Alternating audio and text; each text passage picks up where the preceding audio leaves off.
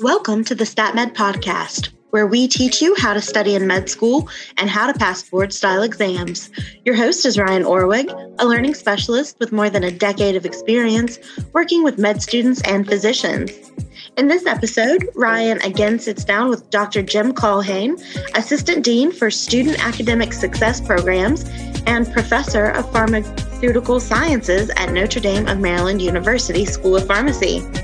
They dig into some of the factors that can make lecture based learning in medical school so difficult and discuss some survival skills students can implement. For the students out there that are listening, is that, you know, you can't control how yeah. that person is teaching you, right? You yeah. can't control the type of material that they're giving you or how they're presenting it or the speed at which they're presenting it. But what you can control is how you interface with that material. And that's, you know, that's really why I like a lot of the techniques and approaches that you teach.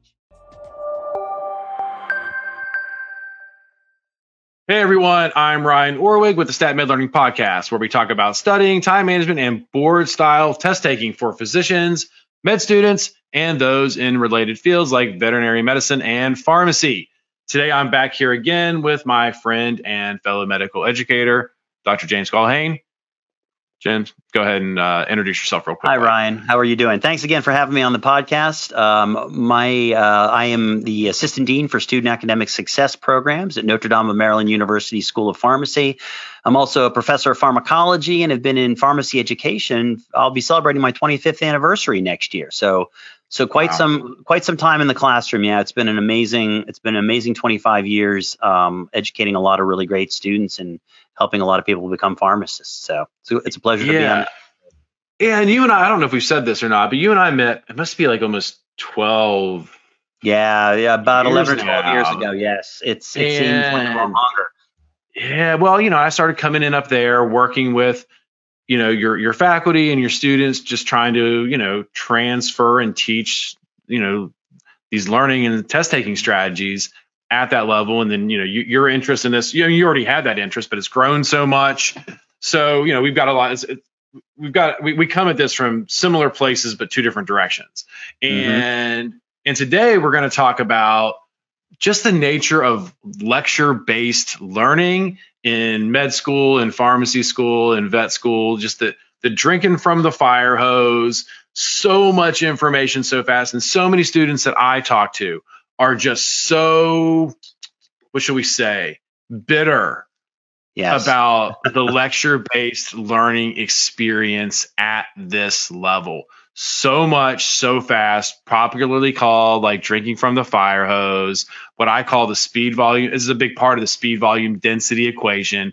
where there's so much so fast you're accountable for all of it so i think we want to talk about like why it's like this and maybe some survival skills that we can think of for the students or maybe even people who yeah. are you know teaching on this side of the equation right? Yeah absolutely. Uh, I, maybe i can provide you with some perspective from the from the opposite end of the uh, of the classroom here uh, from someone who's been in front of the classroom and and made many of the mistakes that we're going to be talking about today. Yeah. Now, i think yeah. i think ryan i think first your first question i think is a real excellent one that you asked is why? You know why does this kind of stuff happen? It's a, it's a great it's a great question. And i think you know from again my experience in medical education i think is that what we have uh, in medical education today both i think from the from the science perspective and also your clinical instructors as well too we have extremely intelligent bright people who are content experts in a very specific area. And you know most of them um, I think the clinical faculty, at least in, in, in, pharmacy education, tend to have a lot more uh, formal um, educational training than the science faculty too. But just for example, for myself as a science faculty member, when I first started teaching, um, I think you know before my first day in the classroom, I think I, I delivered like two lectures to nursing students when I was uh, in in pharmacy or in, in in my PhD program and did a little bit of problem based learning with medical students. I had no pedagogical, andragogical training at all. I just got yeah. thrown into a classroom and um, he was told, okay, you're going to teach these 15 topics this semester. You know, of yeah. those 15 topics, I probably had expertise in maybe one or two of them. And then the other areas, it was a lot of self learning. And so, you know, as a medical student or pharmacy student or veterinary student, when you're sitting in a classroom, I think it's really important to know who you're dealing with. You know, you're dealing yeah. with people who are highly bright, highly intelligent, highly motivated. I don't know that I would include myself in that category, but um, but you know, I did happen to make it this far. Um, you did make it this far. And they're content experts, and so they're, they're con- not. They, they are they are very specifically super deep content experts. And this this speaks to it's kind of the thing that makes me frustrated when I listen to people talk about studying and test taking. People mm-hmm. do that like on the, like their side job, like it's my main job, right? Like right. You've taken it on as like a main job. But yes. like a lot of people like moonlight on it. And I feel yeah. like it's it's a real like slap in the face to like the art of teaching and the art of pedagogy. Like like there's no like like how many tens or like, how many hundreds of hours were these people trained to teach dense, complex information to people that are sort of at the bottom of the learning curve? The answer is not hundreds of hours. No, and it sounds like not even tens, not, not even tens of hours. Tens of hours, yeah. right? And that is a big part. I mean, this is everywhere. This is across the spectrum from all these institutions. For the, for the I mean, I can, we can't speak for all, but I mean, I, I work with students from pretty much any school, from like the absolute best schools in the country to mid mid level to low level to schools outside of the country, um, and you see it everywhere, right? There is not an emphasis on the art, just like there's not an emphasis on the art of learning and the methodology of learning and how to operationalize and weaponize and implement like intense, diversified learning strategies. On the one end, I'm not teaching smart students how to study. It does, which I'm always talking about. But I guess like th- that, just immediately that shine a light on the fact we're not teaching our these bright, motivated teach, teach people teaching at these institutions how to teach. Mm-hmm. And, and you that, know, and yeah, absolutely. And I think, you know, to be fair to some of the administrators and deans out there, I mean, I think sure. a lot of programs will invest time and money and energy, just like we did with you, bringing you in to do some faculty development. Sure. Um, you know, we really try to um, uh, uh, organize and make available programs and other types of professional development that faculty can engage in. Um, mm-hmm. But it, it, does take time for people to accumulate, you know, if they're, especially if they're teaching full time, that that knowledge and experience. And so I know, for example, you know, my first three or four years of teaching, you know, I'm certainly I'm certainly not proud of it for sure, but I did learn an awful lot. I learned I learned an awful lot about my discipline. I also learned a ton about teaching by reading about it, by watching other people that had formal training in it, mm-hmm. and really incorporating a lot of the methodologies. A lot of it was trial and error. You know, this worked and this didn't, so I'm going to stick with this. Um, and um, you know, as I've matured through my career, I've had a lot of opportunity to engage in faculty development, to read about you know teaching and teaching you know strategies and approaches. So I feel like I'm, I'm much more educated um, in yeah. this area than I was, but I know I still have tons to learn you know so well this speaks to who you are as a teacher. And i mean i i've i've worked with a lot of your material. Um you are super super organized. Mm. right? Your content is super organized. And i'll always take super organized over anything less yeah. than that. Uh, you can always work with with something that's super organized. Um, and you've definitely made a made made a mission uh, to get there. But and this isn't about even disparaging those who are not. You know, right? This is just about the state of affairs where students are dealing with all the stuff. I will add that PowerPoint has likely been a culprit in some of this unintentionally as well. Yeah, you know, it's, it's, and it's kind of funny. I'll, I'll mention something about that too, because, and I'll let you get back to the PowerPoint because yeah. I'll forget what I was going to say. But um, one of the things that I do here now is I am a preceptor essentially for a teaching fellowship program that's offered by Johns Hopkins University and University of Maryland.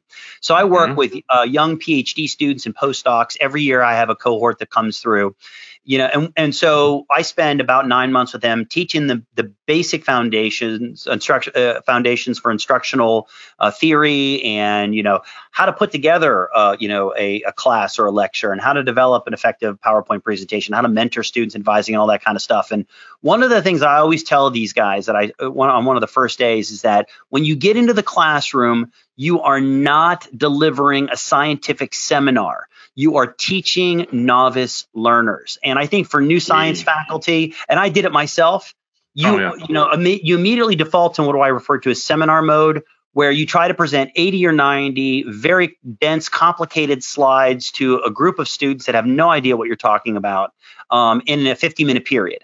So, you know, just, you know, getting getting them up to speed like that. And we're one of the few programs that I'm aware of in the country that actually do this for postdocs and PhD students. And and I think the fault isn't with the the people themselves. I think the fault is no. really with graduate education.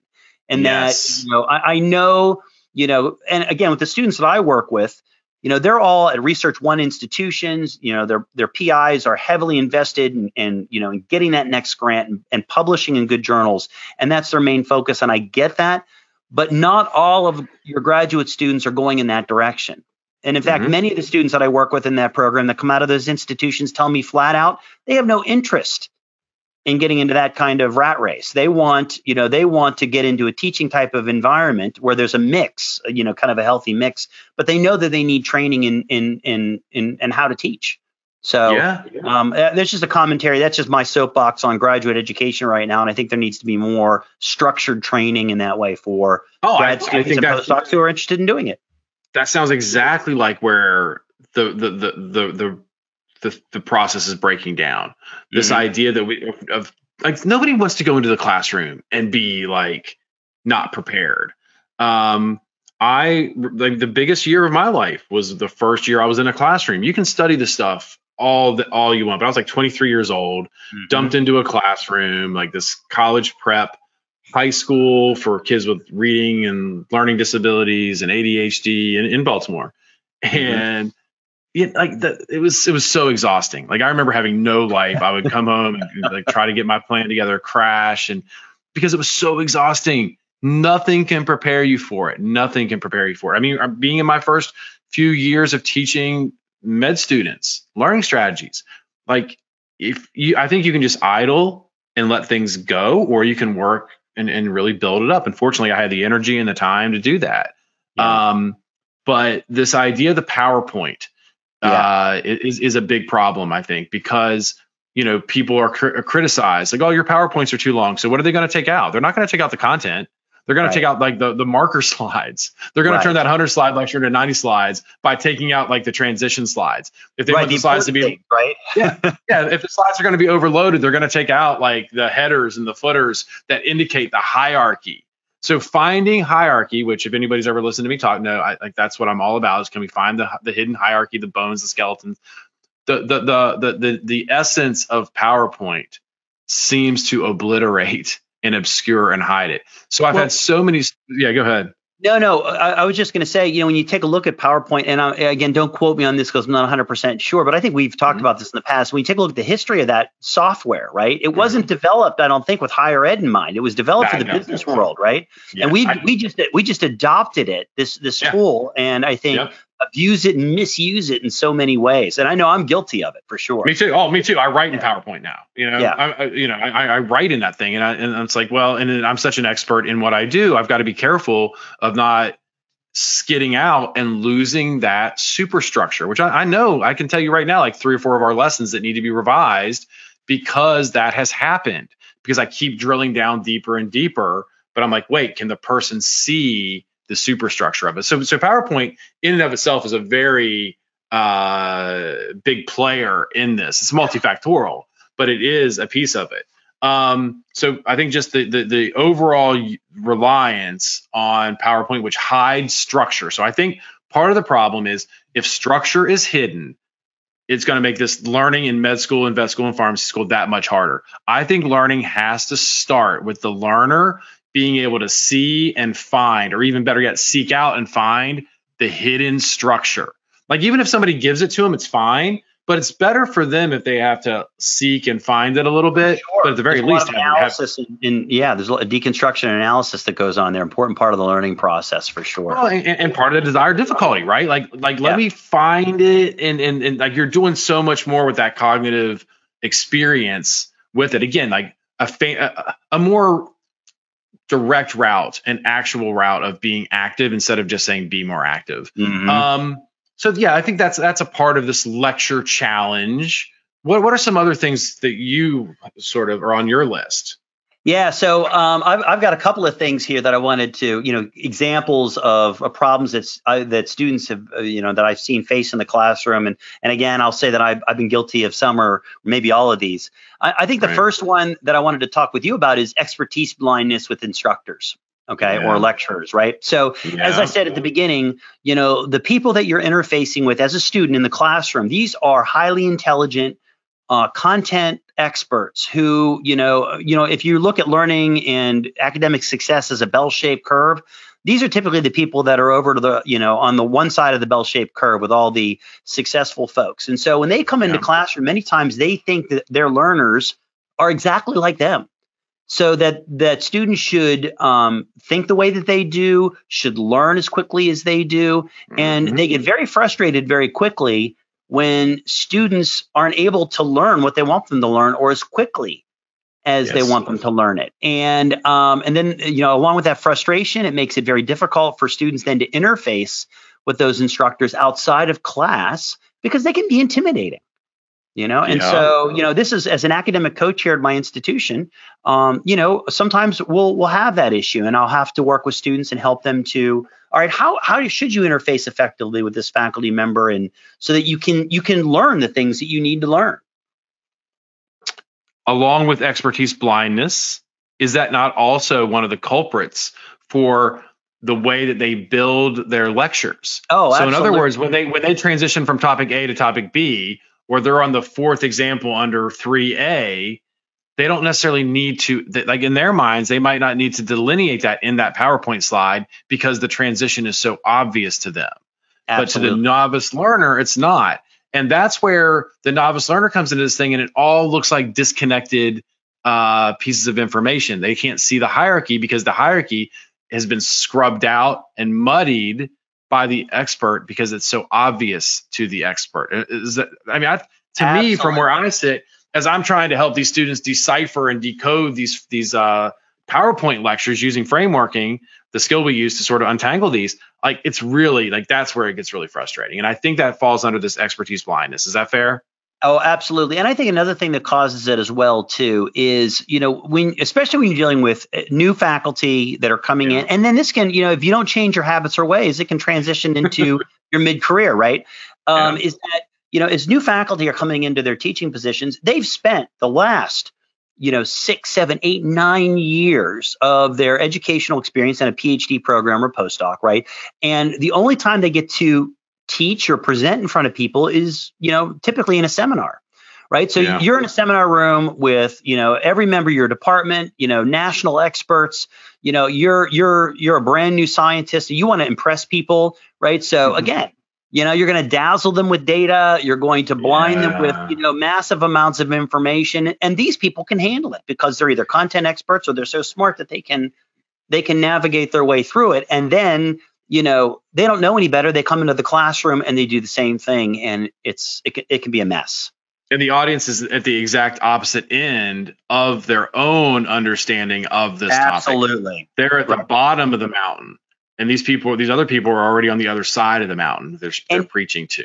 And even if I think even if young faculty recognize that they're teaching, obviously they do, right? I mean, they know, you know, but you, you know you're sitting in front of a, a, group of students that don't know anything about the topic that you're talking mm-hmm. about sometimes, especially when you're early on in your career, imposter syndrome can be a real problem. Okay, that sure. you feel like I don't deserve to be there, or holy mm-hmm. cow, I'm in front of this class. What do I know? Especially if your students are close to your own age. Okay, mm-hmm. it's really easy. Like, okay, you know, I really, I really don't know what I'm talking about here because I'm teaching in an area outside of my expertise, which is really easy mm-hmm. for that to happen to a faculty member. Yeah. So I'm just again, I'm going to blast them with lots of information, very dense slides, you know, mm-hmm. and um, and and and try to navigate the process that way. So I've well, seen it. I've seen that happen. And again, if just as the, for somebody on the outside looking in, trying to help the struggling student get on top of these dense lectures, I think a student can handle any degree of density if we can find structure. Learning right.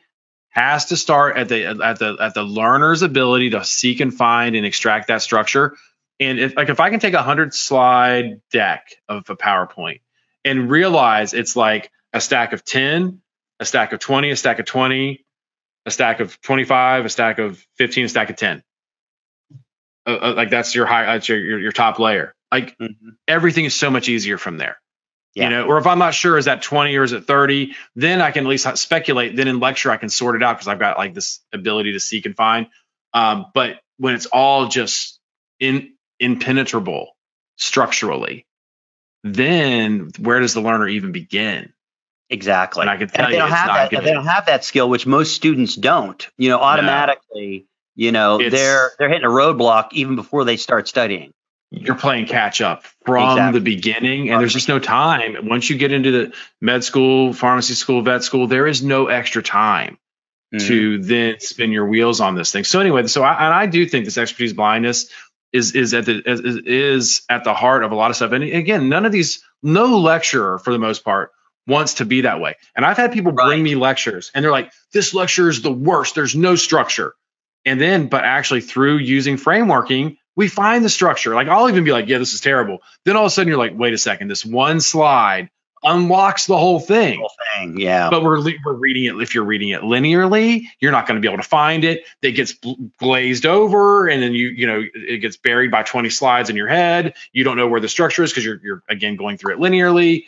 Like so, I, I've multiple times in my life had either been told the lecture is terrible, and then we we framework it, and the students like, oh, the structure is there, or I've been like, this is terrible. Then I find the structure, and it is there. It, mm-hmm. Again, the, the, the, oftentimes the lecture is not being willfully disorganized. No, and, I, I they, see it. I don't see it. I've never seen that in my why? Why? No. Right? But right. Why do it? Feel yeah. that way, right? People are feel antagonized and, and and and crushed. And again, the stakes are so high. And then it's like, oh no, it is there. I just couldn't see it because they plucked for whatever reason that mm-hmm. was lost and obscured. It could be as simple as like it's so obvious to them it's not there, or they felt like they needed to tighten things up, and, that, and then inadvertently what they're choosing to tighten are the road markers. It's like they're taking all the all the uh, the, the road markers off the off the street, you know. Yeah. So the street's still there, but there's no stoplights or stop signs. Like, yeah, I, I would prefer not to live in that in that world. So anyway, yeah, so let's let's let's turn back. Let's go to our move on to our second one here. Yes. I think this is another favorite of mine. Again, I'm guilty of this, and I've seen folks that are are, and I really I really really try hard with this is excessive cognitive load. Now, for your listeners out there that aren't familiar with what cognitive load is, um, it, it's really the amount of information that your brain can process at any given time that's coming at you. So if you've ever, mm-hmm. again, a great experience for me where I get overload with my, you know, my cognitive load gets overloaded is if I'm cro- if I'm driving a car over the George Washington Bridge into New York City. Okay, I always use mm-hmm. this as an example. If you've ever done that um, without GPS, okay, there's about 80 different road green road signs, you know, in a yeah. row, and you're it's just coming at you're moving at 55 miles an hour, and people are driving aggressively around you, and you're trying to look for the right sign so that you don't get off on the wrong exit and get lost you know, right there, that short circuits my brain. I can't, yeah. my brain just freezes. I can't process. Um, and which is why before GPS, I always had my wife driving to New York City because she's from that area. Um, now I can do it with GPS because I just follow the, I follow the yeah. line of the voice, but it's off. it's offloaded the cognitive burden. You've exactly. offloaded the cognitive burden yeah, onto the, the, smart device. Yeah, right. Or let my letting my wife drive. Right.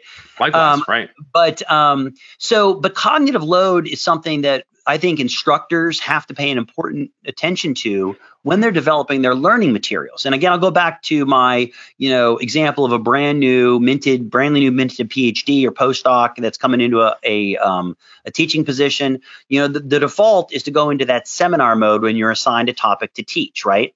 And so you're you're the two things that you will be tend to do is you'll tend to load up your slides with lots of information, especially if you're unfamiliar with the topic, because you want to have that text up there, right, sure. as a prompt in case you forget what you're going to say or you can't think what you know what the topic's about. Or uh, another thing is that you've got like you're trying to cover 80 or 90 slides in a 15 minute period. Okay. And I always tell my mm-hmm. teaching fellows that's not teaching that's rapid information delivery. It's not teaching. And so, you know, I've seen slides that are so dense and packed full of no. information that, you know, I don't even know where to begin. You know, right. and you know yeah. when and and if I'm a, even if I'm a content expert in that area, I've taught in that area, and, and instructors using it, I'm like, where do I even go with this? Right. Yeah. Plus, they've got uh, on top of that slide, they've got 90 other that they're trying to cover in a very short period of time. And you know what tends to happen with students is they just shut down in lecture then, right? Yep. They're like, there's no way I can follow this person. There's no way I can learn all this. I'm just shutting down and I'll figure it out later. Yeah. And well, that can ha- and that can happen on a given slide. That can happen on a right. given slide. Exactly. And then certain students will be able to then get back on board, but other students are done. They're it's done. like once they once they disconnect. So the metaphor is like they're on the train, they yep. fall off the train, and all yep. they can do is stand there on the railroad tracks, watching that train disappear in the distance. Yeah. And they're like, well, here we are. Here we and are I've now. Got, I've got 40 minutes left in class. I've got 20 minutes left, and for whatever reason, they can't teleport back onto the train. I think exactly. strategies can be learned to do that, um, but it's tough. I it's do. tough, and and and again, the, we've got to think about that. So I get, I guess the solution there is like, yeah, sometimes you're gonna get bumped off. What you need to do is then scroll down a slide or two and wait for the train to come back around and jump back on then, and be okay with losing that, as opposed to being like, look, I mean, if you're in lecture not you're you're in there physically watching it maybe your school requires it maybe you're just there for whatever reason maybe you want to get something out of lecture. You don't have to then say i'm i'm just lost. Just cut it out and say okay i i did lose that stuff. Let me get back on board now and at least carry on with it. But man yeah getting blasted with some of these slides is is is very is very tough. And again maybe maybe the person is maybe the instructor is just it's just poor design on their part. Or maybe they are not really worried about teaching. And this is these people probably do exist as much as we don't want to admit it. And they're mm-hmm. like yeah like i'm dumping this on you and you're responsible for it. Because there are still some of those old school like i suffered you suffer we all suffer, suffer. right exactly right i mean look and, and what or I tell people I, is, I know all of this stuff in these yeah. slides, and I expect you to know it too, even though you've been, you know, you've been a, a content expert in this area for 30 years, right? And, yeah. these guys are just starting learning, you know. And this I think, is, Ryan, yeah, I think one of the things that you said was really, really important too for the students out there that are listening is that, you know, you can't control how yeah. that person is teaching you, right? You yeah. can't control the type of material that they're giving you or how they're presenting it or the speed at which they're presenting it at. But what you can control is how you interface with that material. And that's, you know, that's really why I like a lot of the techniques and approaches that you teach uh, because yeah. it helps students not only prepare for that contingency before class starts, but mm-hmm. if they happen to fall off the train by mistake, okay, which can happen to any of us, Sure. The skills and methodologies uh, allow you to get back on the train, um, and to. so that you don't lose the rest of that, you know, material. You because a lot, what a lot of students will do is they'll just they'll, they're recording it or their school's recording. Yep. They're like, look, I didn't get this, but I'll just listen to the lecture again later on. Well, that's crazy. Why sit through another two-hour lecture that you don't Terrible have to? Strategy. Right? right. You're, you're spending four hours learning material that you know you you if you were experiencing it right experience experience right I you're I love that way you're not learning we're experiencing right. four hours uh-huh. of experiencing you know right content that is not a good look time time is time is the current time is is the most scarce resource mm-hmm. in life of course but certainly when you're in these programs there's not enough time to do everything you want this idea of like re-watching a bad le- any lecture I mean, strategically, sure, whatever. But like, if your strategy is like, okay, I'm gonna I'm gonna ride this train till I fall off, then just be stuck there and waste an hour, or hour and a half, or whatever it is, 40 minutes, and then do it again. Mm-hmm. Like that is not that's not a good investment, right? Yeah, you don't have control over this stuff. And what I tell people, because people want to complain about their professors, and I'm like, I'll, I'll, listen to it for a minute, like vent your stuff, but then you got to like roll up your sleeves and deal with it. Enough right. people pass that you can either figure out a way to ride it or just or get run over by it because that's what's yeah. going to happen. You, you can say it's changing. unfair. No, no. Right. They're you can not say changing. it's unfair. You can you can complain about this and that. if big chunks it, of their students fail exams, usually they're just like, well, they just you know they didn't study long enough or they didn't yeah. study hard enough, and so it's their fault. It's, it's not my issue. Yeah, kid, kids these days, you know. yeah, right. Uh, exactly. I mean, look, or or the the faculty, like the, the the administration can know it's a problem, but it's not going to change for you. Right. Like you don't want to get caught up under that. So be mad about it for a minute, vent your grievance, air your grievances, and get on with it. Um, and, and I'm not saying this. You great, also, but, too, Ryan. another mm-hmm. thing too that came to my mind that I think is really important for your listeners to hear too is that there's a lot of research out there that supports the idea that if you're one of those students that can actually make sense of a lecture that's a mess, okay Yeah. versus Mhm. and and and really engage you're actually learning more effectively than if you're a student sitting through a very well organized lecture Yeah, where things are kind of laid out structurally you know again you know uh, you, you said before and i take great pride in how well organized and structured and outlined my lecture notes are Mhm. but i also understand too that you know it's it's it's part of that is not conducive uh, to learning because students don't have to necessarily work as hard you know at that you know we're, we're, and remember we're talking about super dense. That, your stuff's so dense, though. They're still working plenty okay hard. great all right then i i, I I'll, No. I'll take your i'll take your word for it but you know It i is- think it is. No, I, I, I was listening. I was I was re-listening to Make It Stick to today because Yeah. as one does, Make It Stick's the best book on learning theory out there. It's great just for all the stuff. And it was talking about right, like a little bit of that desired desirable difficulty that goes with it. But I was listening to that thinking like like desired like if if the listener has to work a little harder, you're going to get better retention, better engagement. Um, but I, and I was listening to that thinking about like it doesn't matter how well organized the lecture is at this level, it's still difficult. yeah That's you're I, right I was having that thought earlier today. add difficulty right it's the content itself it's the amount of material it's yeah, speed yeah, yeah, yeah. Right. No, Yeah, uh, your point's well, your point's well taken, and I think Yeah. that. Um, but um, yeah, so it's you know it's that is definitely really you know the the whole cognitive load thing is definitely Yes.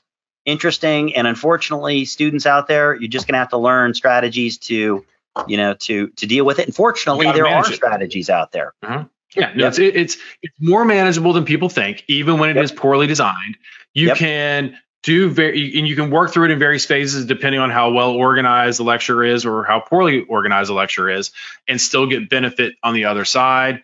And then the simplest thing is if you can if you can only focus on one thing, focus on hierarchical superstructure so that you come out on the other side of lecture with a sense of structure and organization and number of topics and subtopics and stuff like that. And that's that's counterintuitive because you're not going to get tested on that. You're going to get tested on the things that are four, five, six layers deep.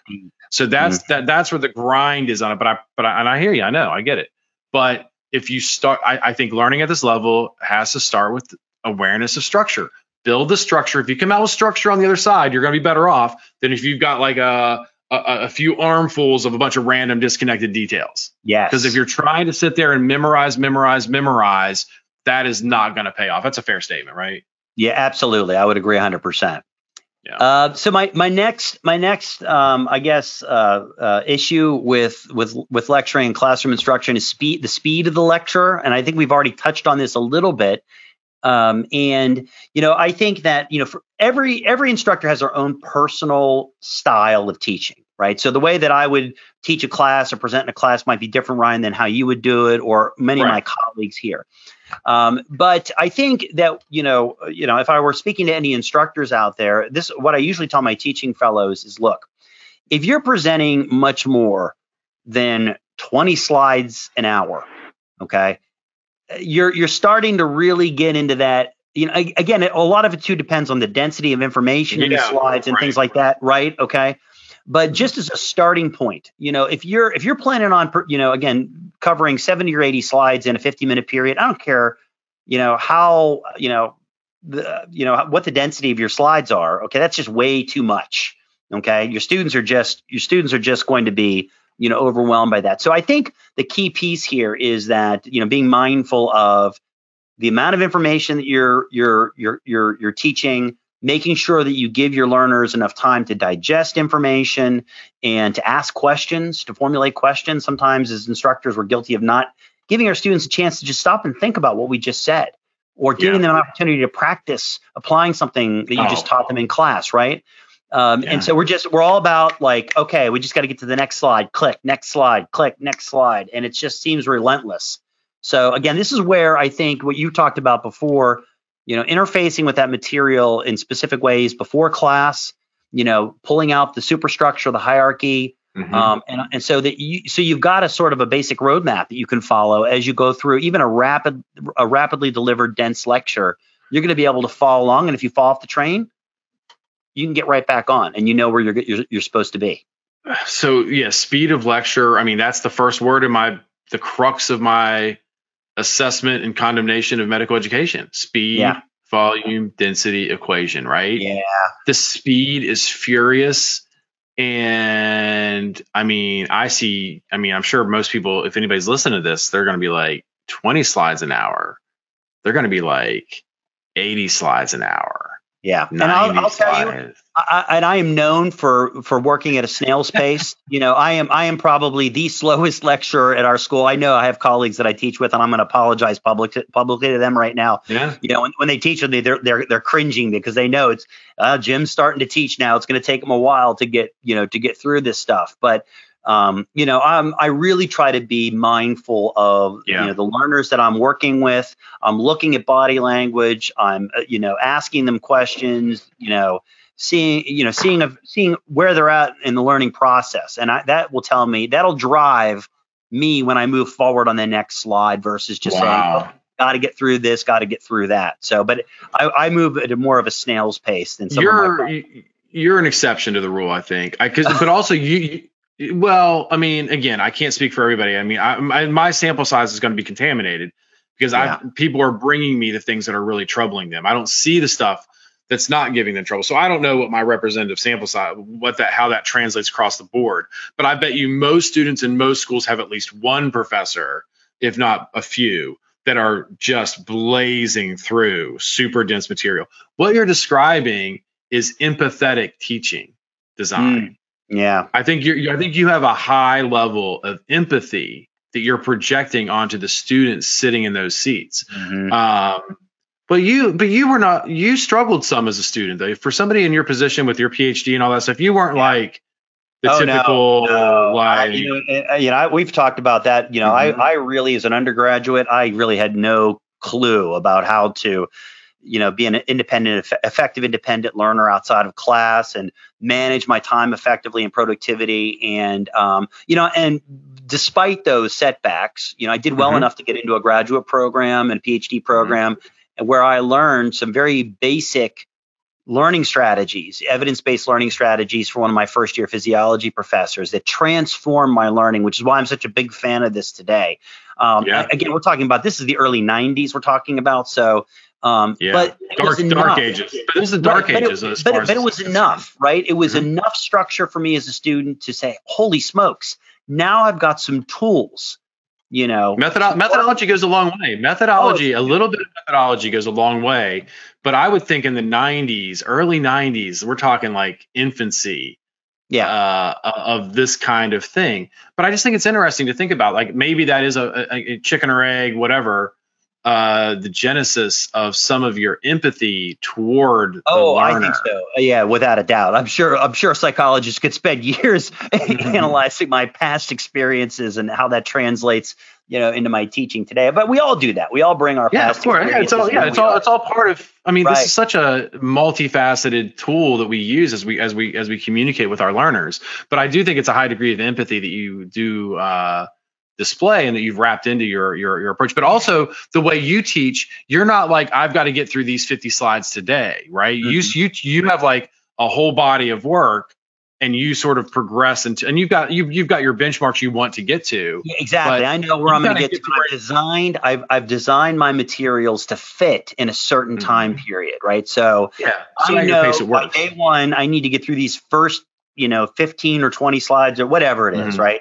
Right. And I Yep. and I know what my pace is, and I know, and so if I'm if I so even if I'm asked to teach a new topic area, I've got a pretty good idea now what I'm capable of getting through as an instructor, and so you know I'll work within those confines. Yes, Um, yes, and that you and know, that's good I always- teaching. and Yeah, I always feel I always the other thing I always talk about is fundamentals. You know, I think sometimes as instructors, you know, we have this this kind of Venn diagram where at the middle we have must know concepts that students absolutely have to know, you know, Mhm. when they get out of class. We have we have very important concepts that are kind of outside of that circle, right?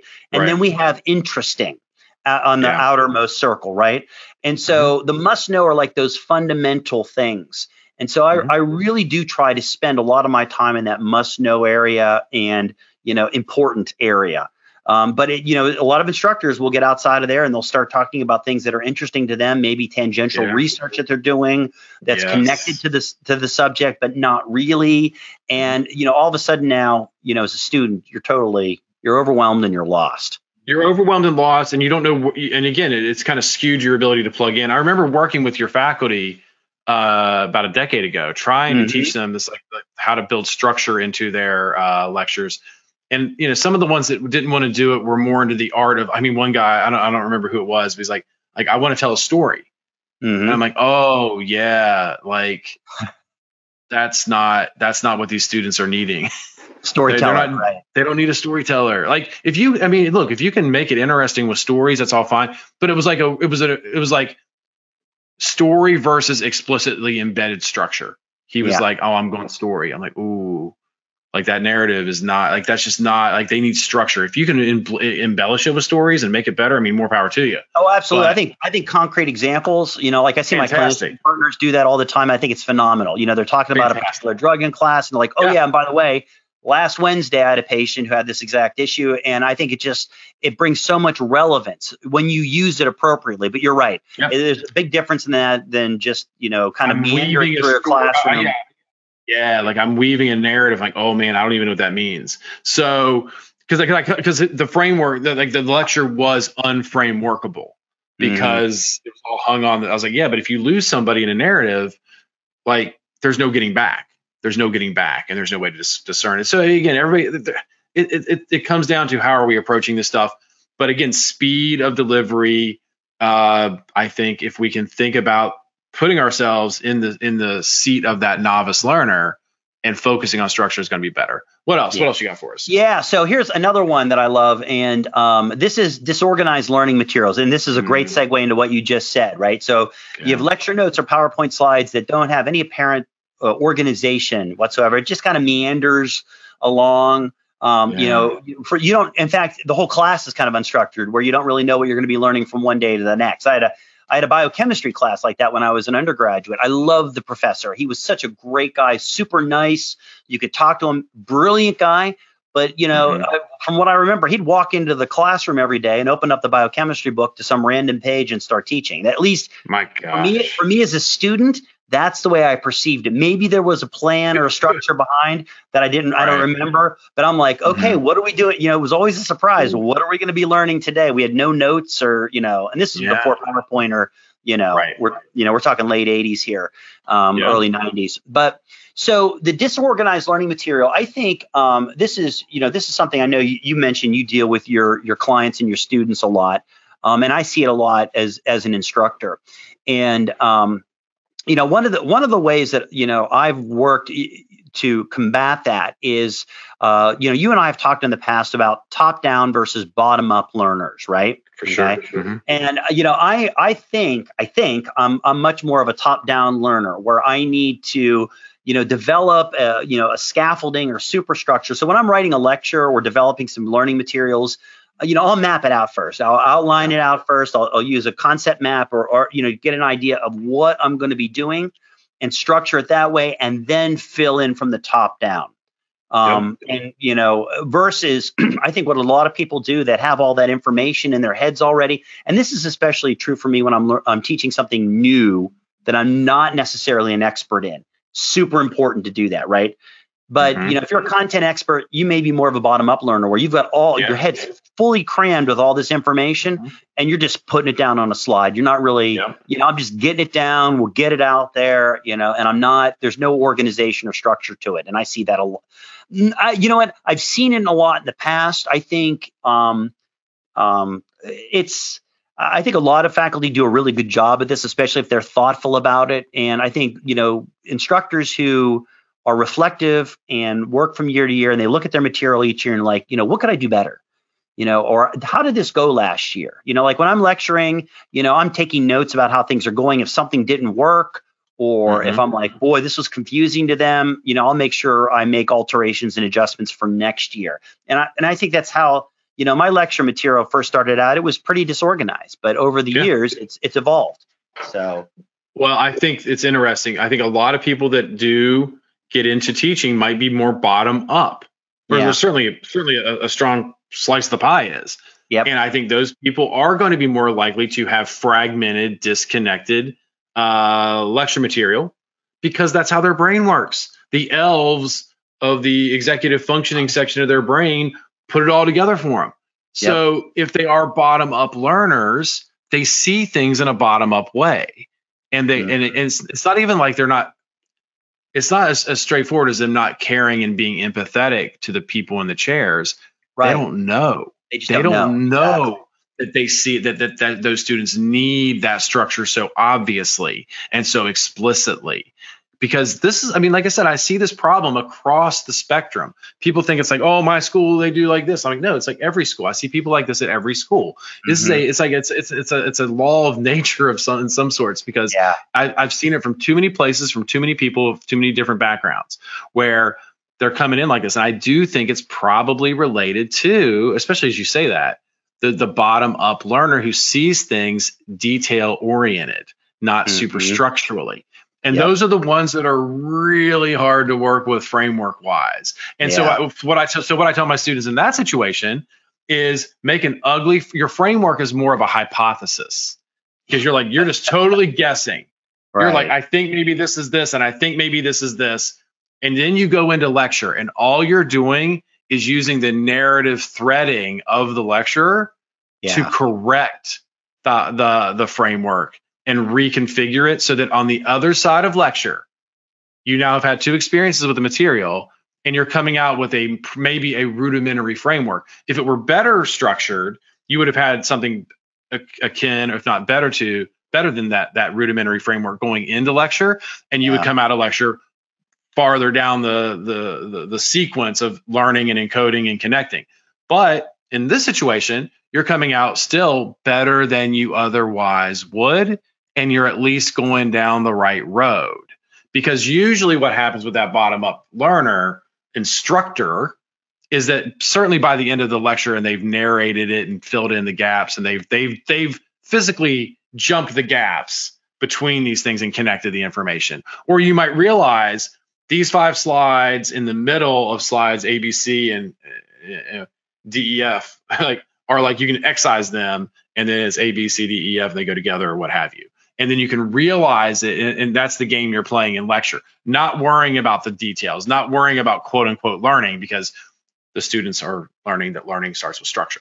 Yeah. so there are ways you got to work around the disorganized learning material. The other alternative is i don't know like you take the the objectives. This is it gets ugly doing this, and this is not as necessary as people often think it is. Because people want to press the eject button really early on the on, on a bad lecture or a lecture they don't like. You got to be really yeah. careful to do that because it's it's you're going down an inefficient road. Yes. But worst comes to worst. I mean, worst, worst, like truly eject button is like you take that to like a BRS book or like a, a board review book or a, a textbook and, and you just and you say okay here are the objectives. These objectives are covered in this chapter.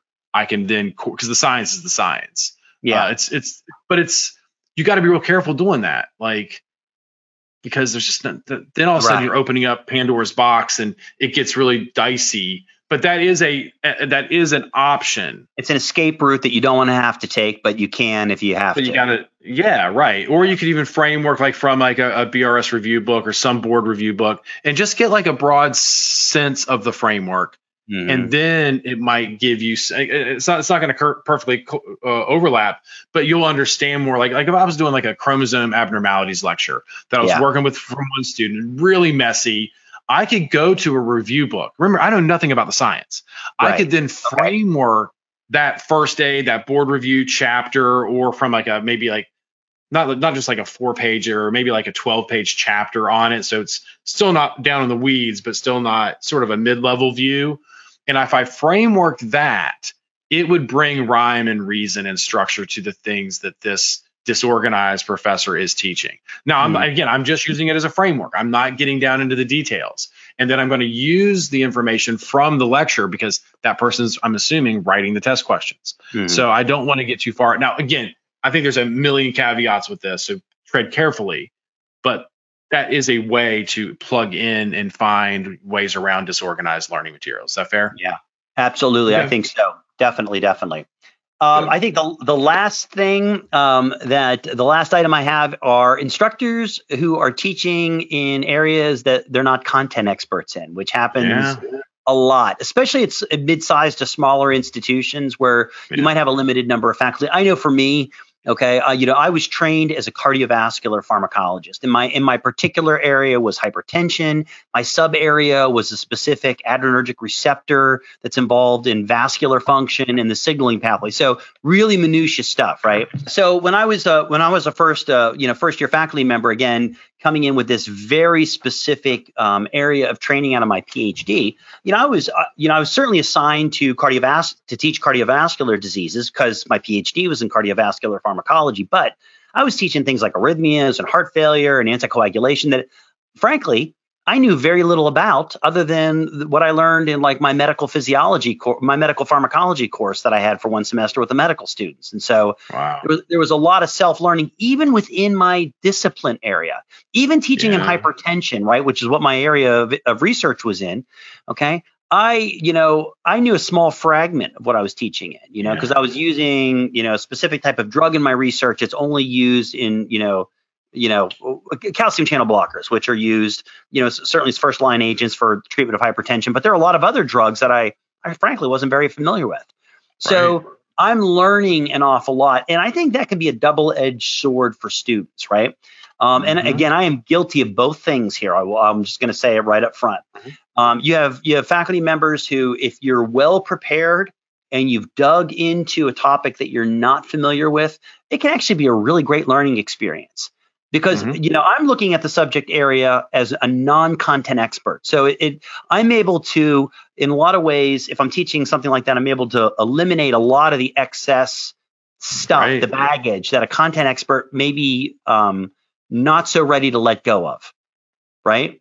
Okay? Well, or uh, or, uh, or it, it, it, might because of the expertise blindness almost right? Yeah exactly. Like right. it, it can be exactly. a way to work around that Mm-hmm. So, you know, um, you know, I've taught, you know, and I've taught with a lot of faculty members, you know, especially clinical faculty members who are teaching in areas that are outside of their practice areas.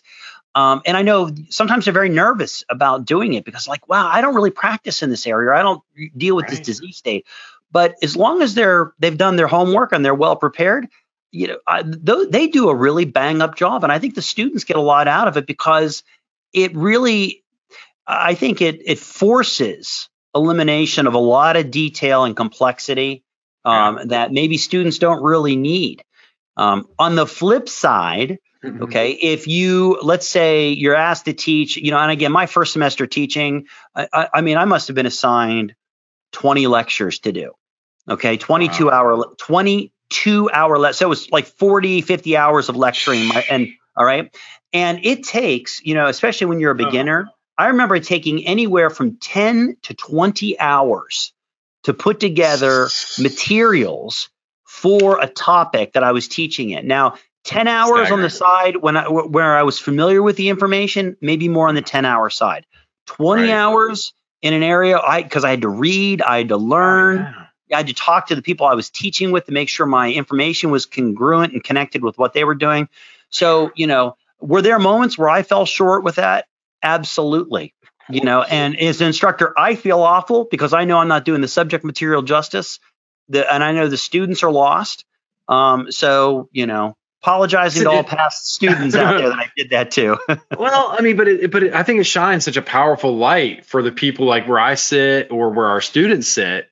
Yeah. Looking at looking behind the curtain right. at what's happening on the other side of things. Yep. Um, and that probably ties into also, even if you're an expert, but you aren't really trained in pedagogy and teaching, all the all the, the, the entanglements and the time that goes into that. And maybe it's like you, you you did a really good job on lectures one, two, and five. Right. But three and four got, you know, like got got short shrift and and and, and cut some corners. Like these things happen. And how much time is there to reflect and adjust and all all that stuff. So I think it's all very it's insightful for me. I'm sure it'd be insightful for my students to oh, think about. Uh, yeah, like you know, a, a, situation that happened to me probably seven or eight years into my career. Um, I had uh, one of my uh, uh colleagues in my department. Um, unfortunately, uh, one year had a heart attack and uh, was hospitalized for months afterwards. And you know, again, it was sudden, it was unexpected. the next day, my department chair comes into my office and says, "Guess what, Jim? You're teaching, you know, medical physiology or you know physiology for the rest of the semester, anatomy and physiology. And this was like September, October, and probably through the next semester as well too. Now, fortunately for me as an instructor, um, the person who taught the course was extremely well organized, had really good materials put together. So, right. you know, it was really, but it was difficult for me because I was trying to interface with their learning materials. Oh yeah, that's because right? you know a, when we develop slides and that like we talk about that superstructure and mm-hmm. the, the the the the way things are organized and flow. It's you know it's really really important to um to to develop that yourself. And so I found myself well, right because it's, the, it's the connective tissue, right? The way right. that you slide through and jump the gap and and, and draw draw these connections, like that's that's a that's a and it this was, probably happens way more often than we way think. More than you think. Or someone leaves suddenly, you know, departs. Yep. This happens a lot too. And yep. then, you know, you're a faculty member and you get saddled with a bunch of brand new lectures that you've never had before, and they're you're up in two weeks right? Wow. So the default mode is are you going to recreate all this stuff? You don't have time in two weeks. So you end up using yeah. the other person's materials. And what can happen then is it's not, it's never as effective as if you take the time to really dig into the material, develop your own material. So there's a lot that goes on behind the scenes with teachers and faculty that, you yeah. know, maybe some of your listeners don't know, don't worry about. Now, again, that's not an excuse, right? No, um, but it's real. But it's real. But it's real. So, and I think, you know, like I said, I think you said this a couple of times and I would have reiterated. I, would say 95% of the time, you know, when I see these things in instructors, it's either they just don't know that they're doing it, they don't know any better, mm-hmm. or they're forced yeah. into a situation where they don't have a choice. Yeah. And, um, you know, so, you know, for students out there, they don't hate you. They're not trying to get you. They're not trying to destroy you. Um, nah. You know, it, it's just, it's, it's unfortunately, um, you know a part of the a part of the the uh, the experience and i think that's why it's really important for students to learn how to navigate these particular situations and learn skills that they yeah. can use to effectively navigate through these things and, and to learn effectively yeah because that, that's uh, one of the catchphrases that i think i've already said in this episode methodology matters i, I meet so many yep. people who don't think methodology matters when it comes to studying in these in these in these programs like it's crazy to me. We think methodology matters in every other walk of life, but not in pharmacy school or med school or veterinarian right. school. Right. Like it's like if you're smart, you're smart. You do it, you figure it out. That's the most. That's one of the most like, asinine mentalities, but that's a real mentality that's out there. I mean, I always tell my students, and you know, and we've you and I have talked about this analogy. I mean, you look at like professional athletes, professional musicians, sure. right? I mean, the way that they practice and they learn their their their their instrument and their and the mm-hmm. sport that they're playing, it's incredibly method driven and structured and and mm-hmm. and and deliberate. And yet we ask you know students to come into professional degree programs where they have to learn at a professional level and they have but you have no training at all where the stakes to, are so high and the stakes, the stakes are so high so, are so high and you don't have any training at all in how to be an effective independent learner and um, you've either you've either picked it up naturally through the years or yeah. maybe you were like me and just you know use whatever raw talent you know that you had raw intelligence or work ethic. You just bull you just bulldozed your way through it using whatever you had. And it was and a miserable right. experience and you didn't uh, get much out of it. And risky i would say. Risky, risky, right? Yes, terribly because the risky. risk the risk is what really bothers me so much is like yeah you made it but what what like what were the risks? Like how how how close were you ever to the edge where something could have knocked you over? You know, right? You right. or somebody else, right? Like that's Absolutely. what's the, like near death experience. Like gulp, just missed the missed it right there. So. Uh, yeah, this, very, this is very uh, informative, and this, yeah, this is more informative than I expected it to be. Because again, you know, mm-hmm. everybody always thinks, "Oh, I know this," but we've never really deconstructed as much what goes on behind that curtain. Yeah. And I think it's always a good idea to know what the other side of the aisle is doing and that can influence our prep and our flexibility and our mentality as we as we work through it. So, well, very good. Uh, thanks for walking us through that, and we'll be back with more conversations like this in future episodes. Thanks for thanks, listening. Ryan. Appreciate it.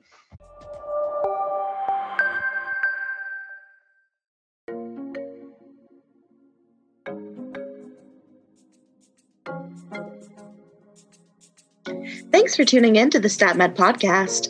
If you like the show, we hope you'll subscribe. You can find more test taking and studying strategies specifically developed for med students and physicians over at our blog, statmedlearning.com. Thanks for listening.